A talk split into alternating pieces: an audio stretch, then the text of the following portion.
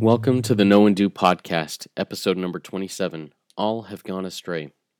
I am Justin Barton, a son of God and the host of the Know and Do podcast. Thanks for tuning in. If you recall from yesterday's podcast, the invitation was to recognize what kind of instrument that God has created me to be, then to surrender myself to God's hands for a day and see what He does with me. Part of the potential power in this podcast is for people to be able to share their experiences of faith and hope in an honest and open manner. If you had an experience recently that relates to this topic of surrendering your will to Heavenly Father, we would love to hear about it. If you are willing to share, please email your experience to know and do podcast at gmail dot com, and we will post it on the Know and Do Facebook page. Now, on to today's lesson, experience, and invitation that will be centered around the concept of going astray. I love the messianic writings of Isaiah, or at least the ones I can understand. This morning as I was reading in Isaiah chapter fifty-three, one of the lines from Isaiah that sticks in my head, thanks to one of the songs in Handel's Messiah, jumped out at me. In verse six, it reads, "All we like sheep have gone astray. We have turned every one to his own way, and the Lord hath laid on him the iniquity of us all." As Paul says in Romans chapter three, verse twenty-three, "For all have sinned and come short glo- and come short of the glory of God." I, for one, am one who has gone astray and turned unto my own way and sinned and come short of the glory of God. But I have come to believe that the power of God can restore me to complete spiritual health. I have come to know that because Jesus laid on him the iniquity of us all, he knows, he empathizes, he gets it, and he will make it all right. In Alma, chapter seven, verses eleven through twelve, I get a little more information about the reasons why Jesus laid on him the iniquity of us all.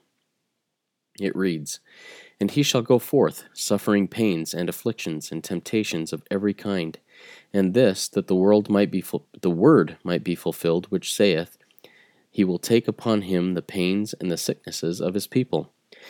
And he will take upon him death, that he may loose the bands of death which bind his people.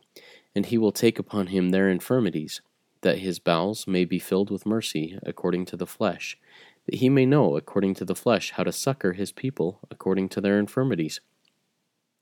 Jesus gets it, and I can rely on him and trust in his arm. There are many who say that someone who lived and died a couple of thousand years ago can't do anything for me. Sure, he said a few cool things that can help me live a better life, but so did tons of other people in history. To me, to them, and to those who know but don't do, the invitation today is to put a question out there to God. That question is, how have I gone astray, and what should I do today to step in the direction in which I was created to go? Then, when a thought, a prompting, an opportunity is placed before me, to act on it, right now. The premise of Know and Do is to share my personal experiences of faith and hope, and tie those to either a verse of Scripture from one of many sources that people all over the world consider as inspired and holy, or to a quote from godly and inspired men and women from throughout history. From these experiences and sources, I will then issue an invitation to myself, and in turn to the audience, to do what is now known. I do not pretend to be an expert on doctrine or on any of the subject matters that will be shared. I only claim to be one of God's children, walking through life the best way I can figure, striving to do God's will for me, and sharing what I experience.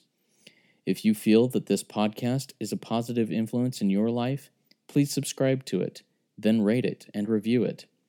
Also, please like and follow Know and Do on Facebook. Find us there by searching for Know and Do.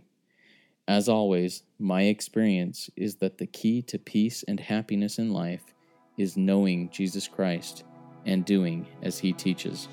I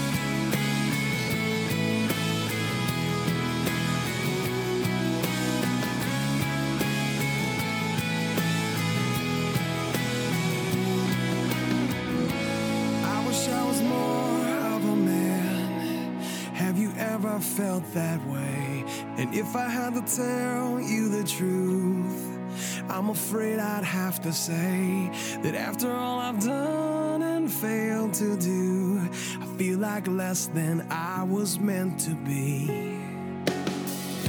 And what if I could fix myself? Maybe then I could get free.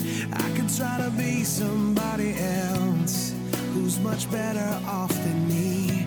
But I need to remember this, that it's when I'm at my weakest I can clearly see. He made the lame walk and the dumb talk, and he opened blinded eyes to see that the sun rises on his time. Yet he knows how deep his desperate need, and the world waits while his heart aches to realize the dream. I wonder what life would be like if we Jesus lived through